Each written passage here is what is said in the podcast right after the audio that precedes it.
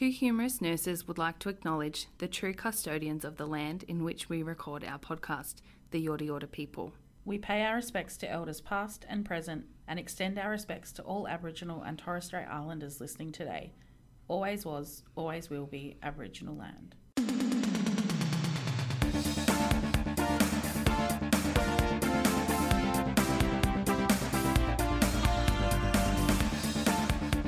Two Humerus Nurses with Kelly and Alisha. The podcast that reads the fine print before signing your liver. Welcome to Two Humerus Nurses, where we plan to bring you funny, informal, conversational chat about all things nursing. We are back after a little break with another one of Kelly's deep dive episodes. Um, even that first line like got me so excited when I didn't read anything else. I'm like, I don't want to know anything. I, I mean, I want to know everything, but um, only now that you're free to tell me. Yeah. So it's a good one. I um I'm not even sure how I came about it. I reckon it might have been a listener who um suggested it to me. And then I started to read the story and I was like, oh God, like I have to I have to do this. So we've mm. it's an operating theatre one. So we've both worked in the operating theatres. Um, mm. I've done Scrub Scout and worked with surgeons, and I've watched heaps and heaps of laparoscopic procedures which involved internal cauterization. Um, but like I've never witnessed what happened in this case.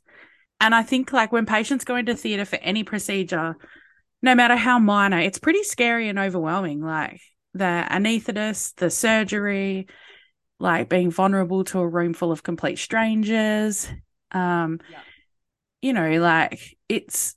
Can I just it, say, in a side note, Nick has to get um a top and tail like gas, uh, gas um, and a colonoscopy, and he called it a spit roast. of course, he did. Like, so I got, guess I got a bully in this spit roast.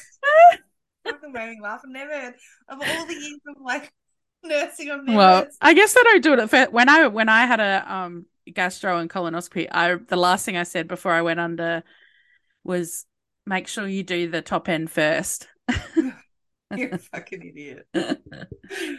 uh, um, but I guess what I'm getting at is that we the trust that you have in your team uh, especially the surgeon, is like the biggest thing in the world. And I mm. think that's what makes this story um like really disgusting and a, like a blatant example of like a patient abuse and yeah um when I abusing the trust and privilege. Yeah, I know, I know, roughly, like I know roughly what happens, but I literally know none of yeah. the details. But so it's not even what happens; it's the extra parts of this story that make it like fun because mm. honestly, it's like storylines from like a 90s long running daytime drama.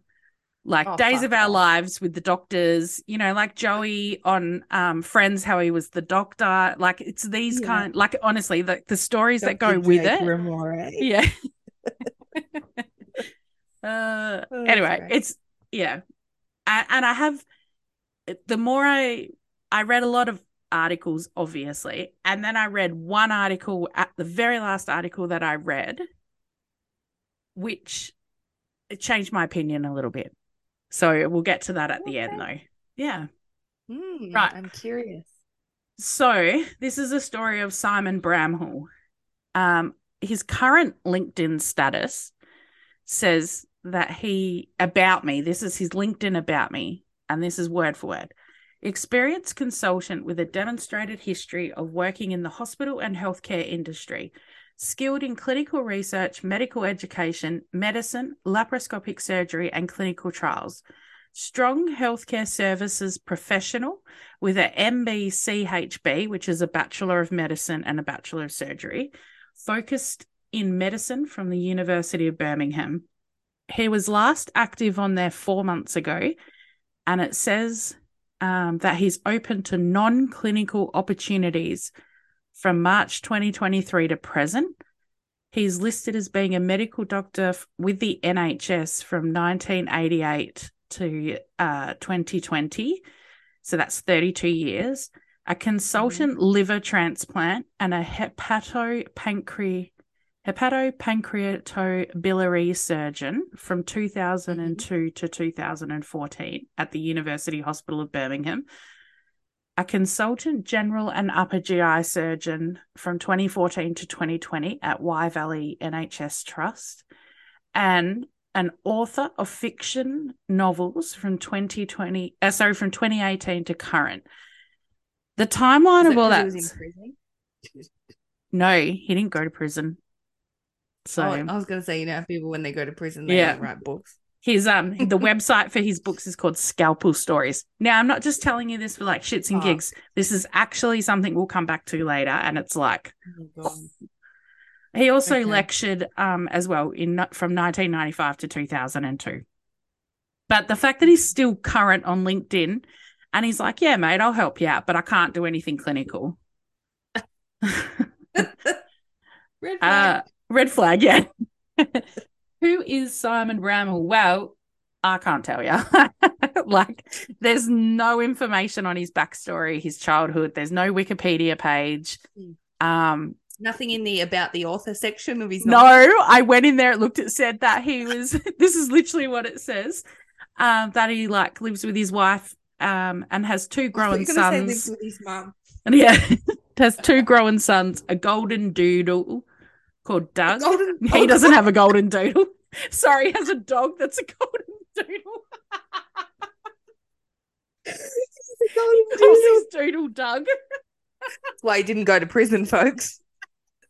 Oh, I'm gonna wet my pants. I just wrote that. I didn't even read it out. It's not until you read words out loud that you're like, I was like, oh yeah, he's just got a golden doodle. Ah, jeez. And he's yeah. So he lives in Cornwall. He's uh 58, nearly 58 years old. Um he yeah, all the articles gave no background on his no history on his background. There's no Wikipedia page on him. Um and his own website, which is linked, no longer works. Um Hmm. so yeah, he's a surgeon, an author, and a lover of rugby. Bramhall's a very accomplished liver transplant surgeon. Um, he's been in the media before for really positive reasons. Okay. Um, he's a sociopath. no, so before this, before the incident, which I'll get to in a minute, he was a like a renowned liver transplant surgeon in the UK. Like he's he had Mhm. and I'm not saying that the hospitals just said he had good standing. He actually had good standing. Like Yeah. He did good things. So in 2010, he performed a liver transplant on a patient who, according to him, certainly would have died without the transplant. Well, not according to him, in general, the patient would have died.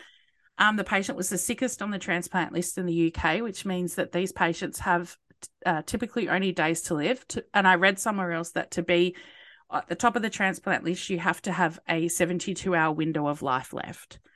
Fuck. Um, Bramhall had been quoted to say it's crucially important that a donor liver was used and that has functioned successfully prior. A Mhm. liver became available to this patient and was put on a Cessna from Belfast. However, the conditions at Birmingham Birmingham Airport were foggy and the plane with the donor liver crashed What? at the airport on landing. It burst into flame.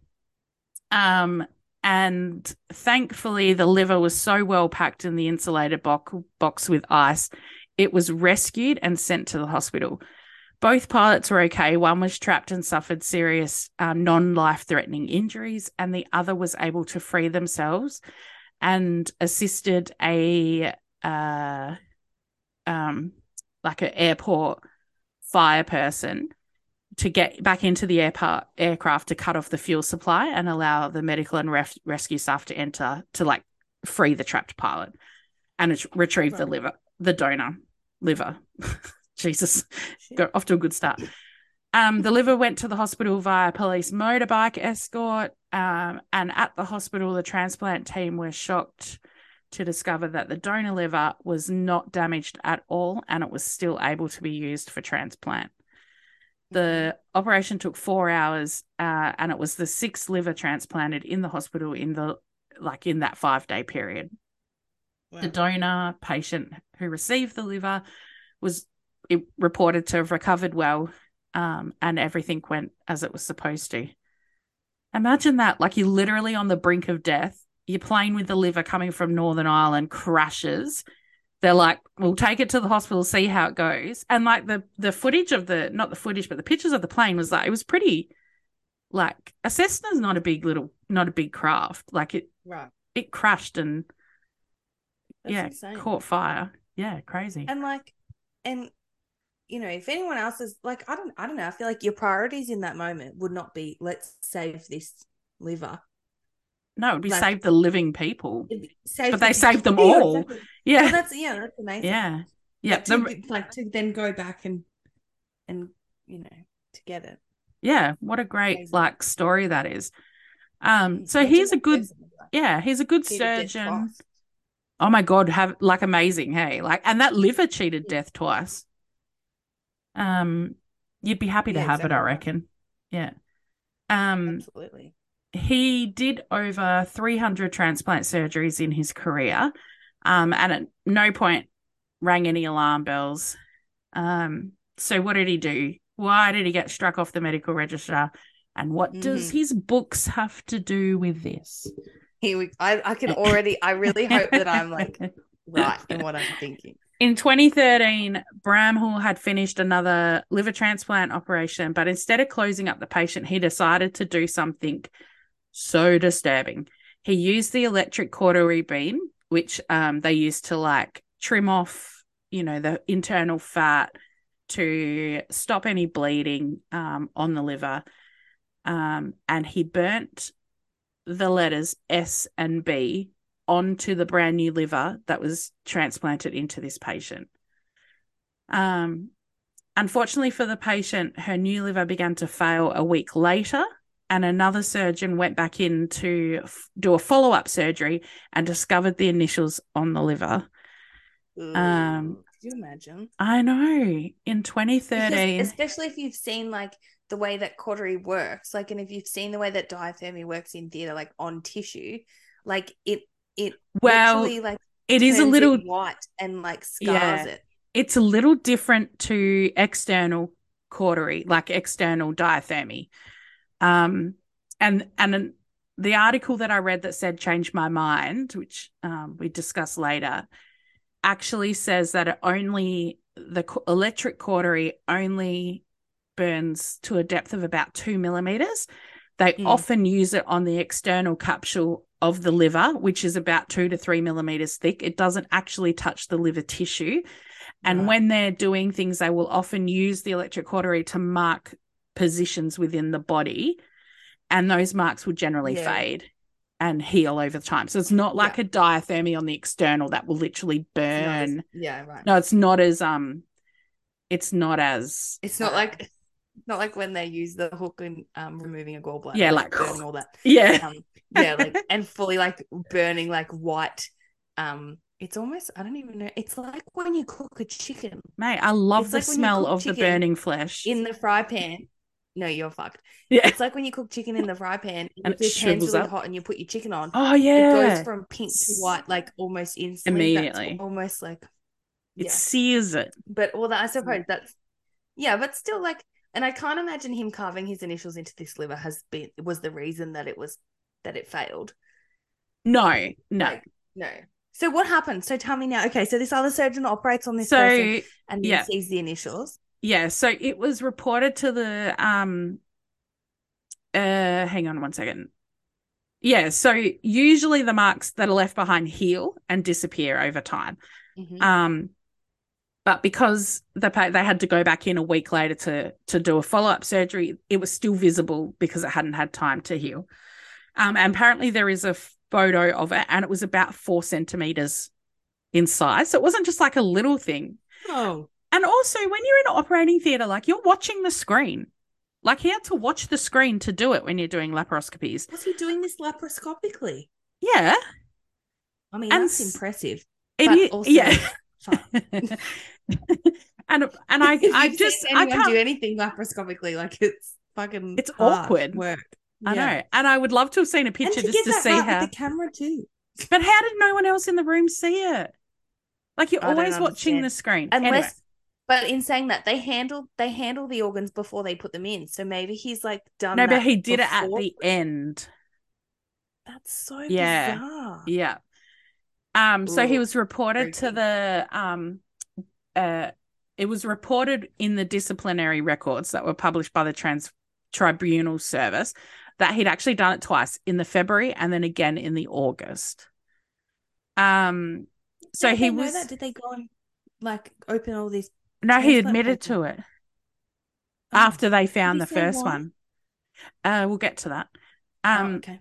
he was suspended from the Queen Elizabeth Hospital in at the end of 2013, and then he resigned in the following May amid the internal disciplinary um, investigation into his misconduct Because of the two, or because of the one. because of both. Yeah. So, Okay. oh, yeah. So the case was reviewed by the Medical Practitioners Tribunal Service, and they concluded that his actions were born out of a degree of professional arrogance and that they undermined public trust in the medical profession. Um, and during the sentencing trial in 2018, Bramhall had been told of the serious psychological harms as a result of the branding to one of the patients.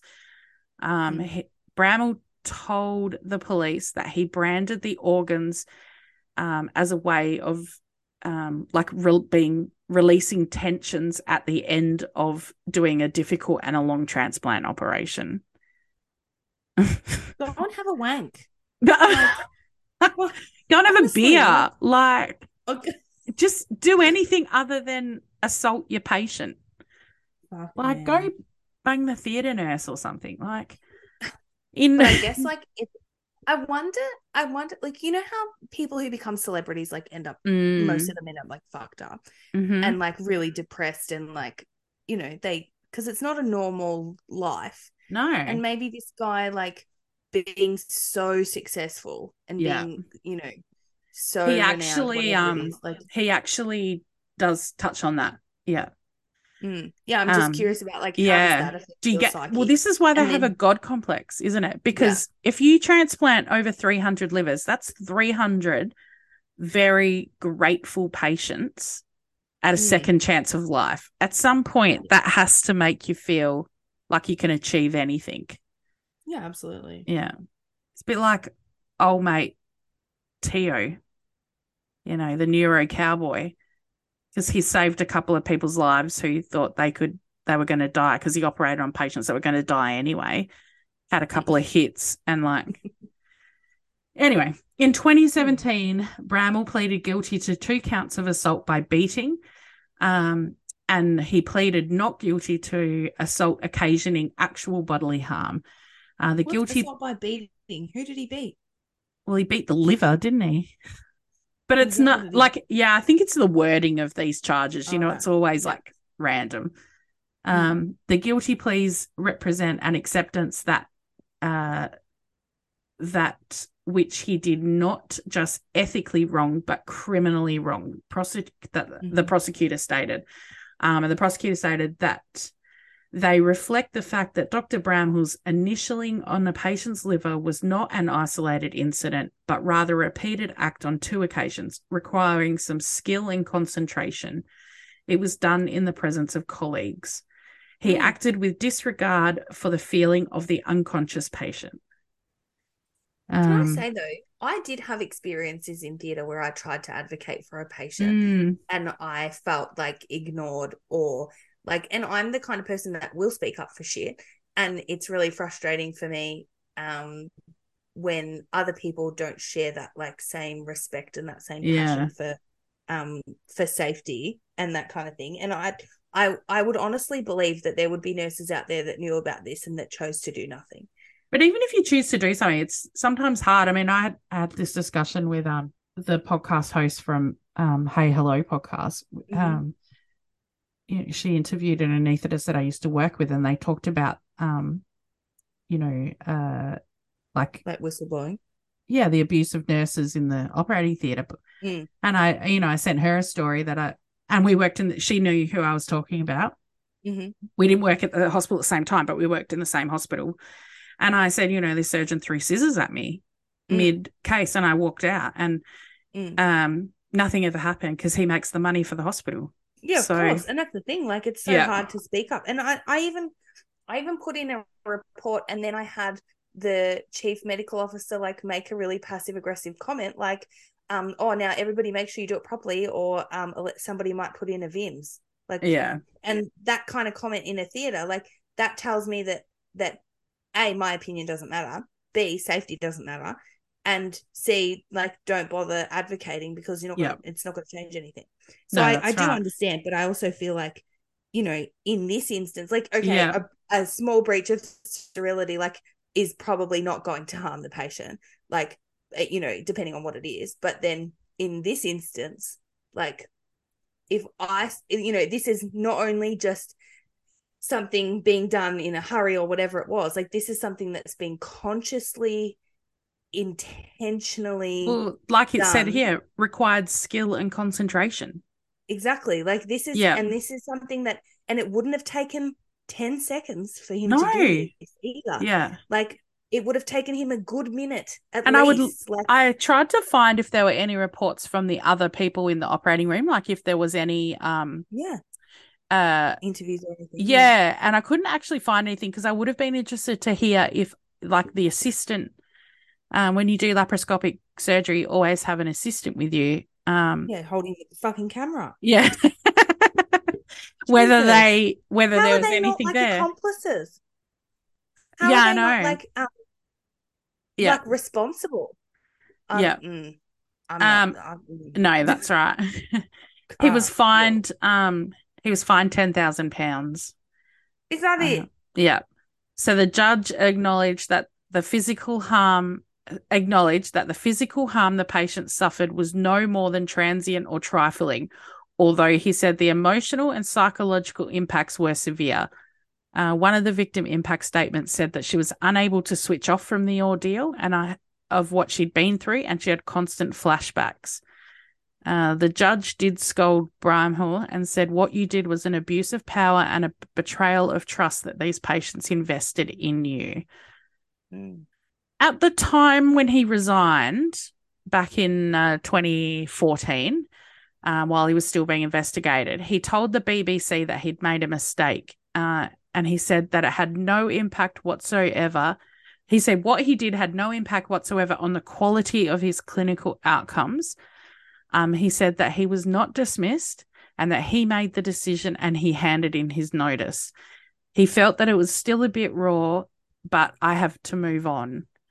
Um, he had been issued a formal warning from the UK General Medical Council, noting that his conduct risks bringing bringing the profession into disrepute and must not be repeated.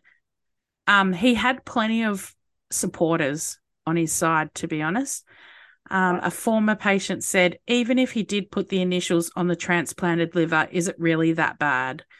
I wouldn't have cared if he'd done it to me. That man saved my life. It seems a bit silly banning him from his work. He's a really good man who can do a really good job.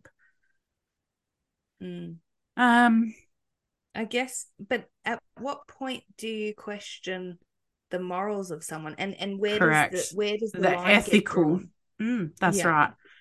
Because Um, if it's if it's not that, like, then what happens if he starts taking tissue specimens from his? Not, I was going to say victims, which they are kind of victims. Yeah. they are victims. Like, at, at, you know, it, with people like that, and and this is why people end up becoming fucking serial killers because one is not enough, and like, um, Well, it wasn't enough, was it? He did it. It took him a few more months to do it again, but he did it again. How many more Yeah. times would he have done that? and then and then okay, I'm getting away with this, so Yeah. let's push the boundary that bit further, Yeah. and like that's that's how people, yeah. So. I read um I read an article uh from the like other side, so it wasn't condemning him. Mhm. Um and the journalist was like I read the heading, the clickbait heading about the surgeon carving into the patient's liver and he was like, "Okay, whatever." He said, "I couldn't see the fuss. The initials weren't exactly burnt into the liver. Um they used terms like burnt, scarred, um, scorched, branded. And he said, but really, it was only two millimeters in the capsule that surrounds the liver. It's very superficial and no harm was done. Surgeons often have to test the electrical beam and do that via a dot pattern. So, really, there's minimal difference. He interviewed Bramhall and got his side of the in- incident. It was a very, very thorough incident uh, article. It actually related back to a couple of other history making times, um, which were, were a bit boring. I kind of glossed over them because this is, you know, it's not about that. But he kept, you know, sort of relaying it back to things. Uh, I guess it's just white men doing what white men do, really, like making people feel better. But the article really did make me think like, was it really that bad? Right? There are people doing I mean, worse things out there. Physically, no. Yeah. No. I suppose. No. Ethically, hundred percent. Physically, mm. like he said, it didn't. It didn't change the clinical outcome of it. Um, and also, like, okay, let's look at. Okay, he does a lot of good, right? Yep. He's chosen to dedicate his life's work to saving the lives of transplant patients, yeah. like, and you know, and critically ill people. Yeah. You know, and, and I guess that's where the the I don't know, the anger mm. kind of stops because you think, well, yeah, you can like I'm yeah, outraged about it. Yeah. morally it's so despicable. And I think like I wonder how would I feel if that was me as a patient. Yeah. Like knowing I've, I think it would be really conflicting, like really Yeah, yeah, for sure. You've got this new yeah. you've got this new outlook on life, but you've been branded like somebody owns you. And I think that's pretty fucking I'd be like, if you're gonna brand my liver, mate, draw a picture, not your name. Dickhead. Yeah. Give me a little rose or something. Yeah. um so Bramhall in this interview actually went on to explain what the argon beam diathermy does and how it's a transfer of electrical current between a plate mm. on the patient down a He's beam of argon gas. Yeah, like gave it a very, you know, like did the doctor thing and like mm-hmm. he said it was a very superficial diathermy burn. It doesn't go in deep, it doesn't cause any damage, and it was originally designed for brain surgery. Um, and he said, of course, the liver is covered in a capsule. Um, so the only thing that is doing is coagulating the protein in the capsule. But why did he do it? Yeah, he said, so this is what he said. He said, so I'm there, I'm holding the liver, I'm pointing the argon uh, diathermy at it, then the bleeding stops. And I, oh, so maybe it's not, um, maybe it wasn't laparoscopic if he's saying he's holding the liver. Yeah, yeah. He said that when the bleeding stops, I just flick my wrist and sign SB I don't know why I did it to this day, but I did. Mm. Uh, in December 2020, Which is interesting because there were like, didn't you say before that he's he mentioned to someone that it was like attention? Yeah, and he's like, it was thoughtless. Yeah, so he says, um, in 2020, the Medical Practitioners Tribunal Service suspended the surgeon's medical license for five months, finding him still unqualified to practice medicine. They did, however, invite him to submit a letter making his case as to why he is fit to practice again. Bramhall, did so and called the, his crimes an extreme lapse of judgment. He also said that his actions in 2013 were stupid and entirely wrong. He wrote, Such a fall from grace has undoubtedly changed my behavior and views, and I believe I am no longer the arrogant surgeon that I was in 2013 his lawyer would have written that. 100%. Or his PR team. Yeah. Maybe it was his writer, his writer, his co writer. He has a co writer for his books. Oh, God. I think he saved her life too. Yeah. I mean, I've made mistakes in nursing and you learn from them. Like, and as you know, but I'm not saying like, I mean, I'm not some like epic surgeon saving lives, but like, you you know the work that we do does have an impact on people and when and mm. and part of my like not that I was punished because I made a mistake that was an honest mistake and it was truly a breakdown of communication that um, resulted in me performing a procedure on a patient without actually doing a thorough assessment and um, because I assumed that the nurse before me had done it, and then they assumed that I'd done it, and it was like, it was literally like three fifty, like it must have been like three thirty. Like I was heading out the door, and someone was like, "Can you just do this real quick?" And then that's what happened, and then the patient had like a poor outcome. Um, not that they died; they were totally fine, but um, you know, had to have like a another procedure after to to sort of fix. Anyway, long story short, um management were like, we totally get how this has happened. And they mm. were really understanding. They're like, you need to like write an apology letter to the family and also like um you know do a reflection. And i actually found that so therapeutic. And i really Mm, believe that that totally changed my practice. And the Yeah. um director of clinical services your like your guru um back then she came down and she like personally was like that's the best reflection i've ever read. Like you can tell that you you can see how it happened and that you're going to take every opportunity not to do that again. Yeah. and um you know and i feel like in his case maybe giving him the I mean, the doubt maybe, maybe he can reform like maybe you if you do have that giant fall from grace, it, it is it enough. can change you Yeah. Um, in April 2021, the new tribunal found him fit to practice, but that was overruled in January 2022, and he now still remains unable to practice, hence the non-clinical. it's so interesting to me that they've taken it so seriously like i kind Correct. I- I know. I like because there are there are people out there doing damage Yeah. to people there are Yeah. surgeons out there that don't have great statistics and their patients hemorrhage and their Yeah. patients die and their patients need intervention like why why crack down on someone who's had yeah okay questionable like moral compass Mm. there two times but also like doing really well clinically. Mm, like there Yeah. are people who are who probably are morally good who are doing really poorly clinically. Correct. like why I don't understand why That's what that- so that's what that journalist that's what that journalist said. He was like why? Yeah. Like why you know maybe supervise him for a bit or maybe say you can't do liver transplants anymore. Like yeah. you know it's a real waste of i mean you know like it is a it is a waste of talents in a you know yeah. like it's and he did a, he did a like dumb his- thing. Yeah and i you know like Mm. and this is where i can sort of see both sides. But let's yeah I um guess I can too.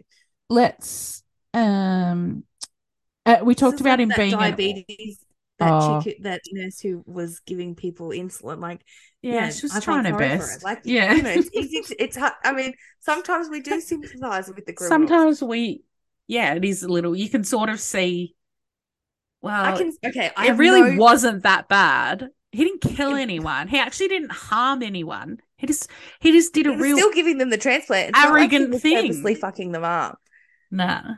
He Yeah, I- did- I- it's a hmm, it's a weird one, but It I, is I a mean, weird one. The motive to me is fucked up, and like yeah. I can't actually fathom why he would do it in the first place. Like, yeah. like what was he hoping to achieve? And then like, did it did it cross his mind that somebody else might see it, or well, no you know, why was would he doing you it for his own self gratification? Like he would go home, go, my name is on that person's liver, yeah like, and feel really good My and, liver. and sick about that. Like, yeah I well we might know was. more about his motive Oh because yes, okay. he has written several works of fiction. Uh, the website's called Scalpel Stories. He has a co-author who's a former patient of his who um sh- he saved her life in 2012 um because uh she was misdiagnosed with pancreatic cancer uh and he found Jesus. it was something completely different and like saved her. So they write together. They've written, I think it's four books. Um, but they wrote a book called The Letterman, which is based on an experience of a surgeon exposed to inscribing his nails in his nails. Don't know where that come from. Um, as a sur- yeah, experience as a surgeon exposed for inscribing his initials in the donor liver of a patient, upending his life and the life of his patient whilst creating a firestorm in the media and medical world. This is supposed to be fiction, is it? Yeah. So the description on the website of the book, the opening line is all it takes is a split second, one moment's madness, and nothing will ever be the same. However, this book remains unpublished. Okay. I assume because it might be a little too close to home. I wonder if that's because there are laws around publishing fact. And I can't actually work out um, when it was written.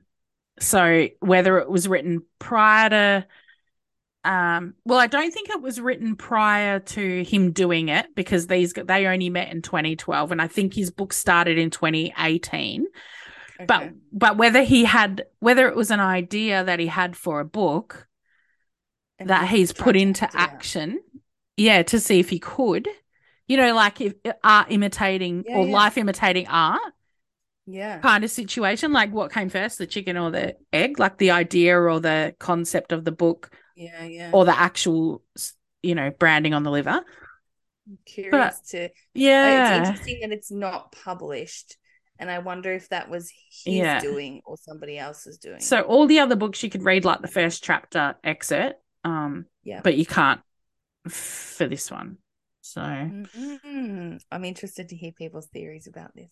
Yeah, I mean it's it's one of those things that's like I know when I've gone under anesthetic, even just for a you know colonoscopy or something, uh, it's terrifying. Mm. Um, and I work in you know I've worked in a theater and I've worked in theaters with, you know, when we've done plastic surgeries and and um you know maybe we've we've said, um, you know things that aren't uh what's the word? Like things that aren't politically correct. But it's never really about the patient. It's about the staff in the room or the you know like we've i've never had anyone overtly in front of me crack or like be completely rude about a patient or say No. um you know like i think I'd agree with that. And I feel like, you know, it's it's different. Like I feel like it depends on the team you work with too. Like sometimes I think um I could be working with a team and be like, our patients are so safe today. Like our pa- like not Yeah. that they're not safe, but like but even just like morally safe or emotionally safe. Like yeah I feel like, and I used to love that part of my job as an anesthetic nurse. And I would say to the patients, like, I'm going to be looking after you while you're asleep, you know, making sure all your bits stay covered and whatever. Like, just Yeah. to reassure them that it was m- Yeah. my job and my responsibility to make sure that they were safe while they were asleep. yeah And like, um, I think, you know, nine times out of 10, like, the, I mean, I would say even more than that, 99 out of 100. And, you know, Same, same. Like, there would, it would be nothing. Like, there would be No. no. But would even it's even little things like when they used to do back surgery, there was um a position that you had to put them in that basically exposed their bum to the world, like in a kneeling position with their everything hanging out.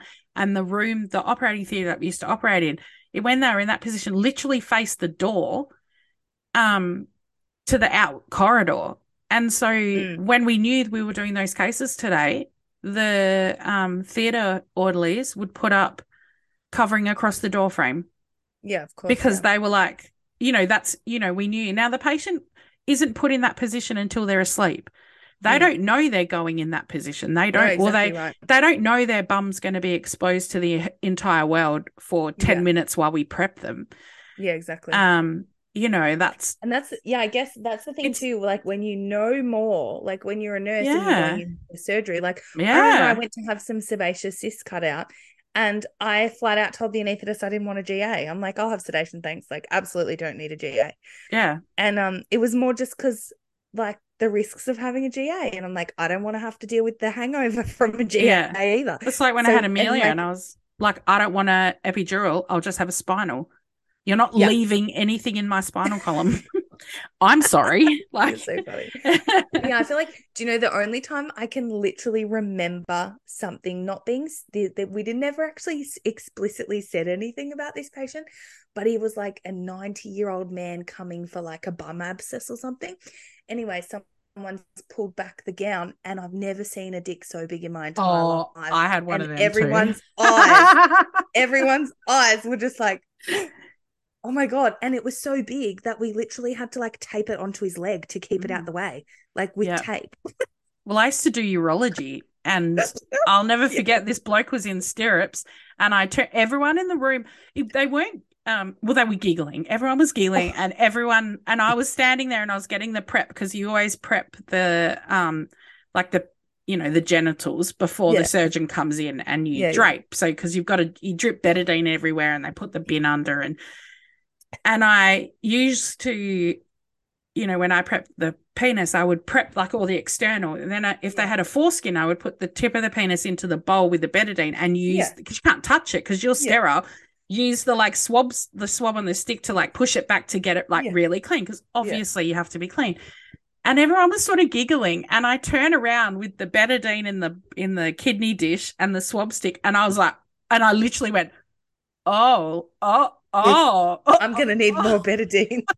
and I was like trying my best to like wipe this. And again, like 70 year old man trying Just- to wipe this thing, giant penis and it was just flapping around. I was like, someone needs to hold this. like, can someone hold it for me? And the room, like we were la- I was laughing because I was so uncomfortable. And then I go Yeah. home and my husband's like, did you do um, breast implants today? I said, I saw the biggest penis I've ever seen in my life. And he's just like, oh God. like, But it's not a- Oh, it's not you're not doing it to shame that person. You're literally it's No. it's super uncomfortable and that person's asleep and you're and I you feel so terrible. Like the surgeon came in and he was like uh is our scope going to be long enough? Like Yeah, I was gonna. Say, we're gonna need longer um. Um, do you know? But I think that's because most people have pretty mediocre anatomies. Like, they and do. then when They- someone has something exceptional, it's like a shock because you're not expecting it. Yeah. Like you're just expecting to see old mate with his little chode or whatever it Yeah. is. Like you don't care, little and you're just head. like flicking it back, and then you're like, "Whoa, Jesus!"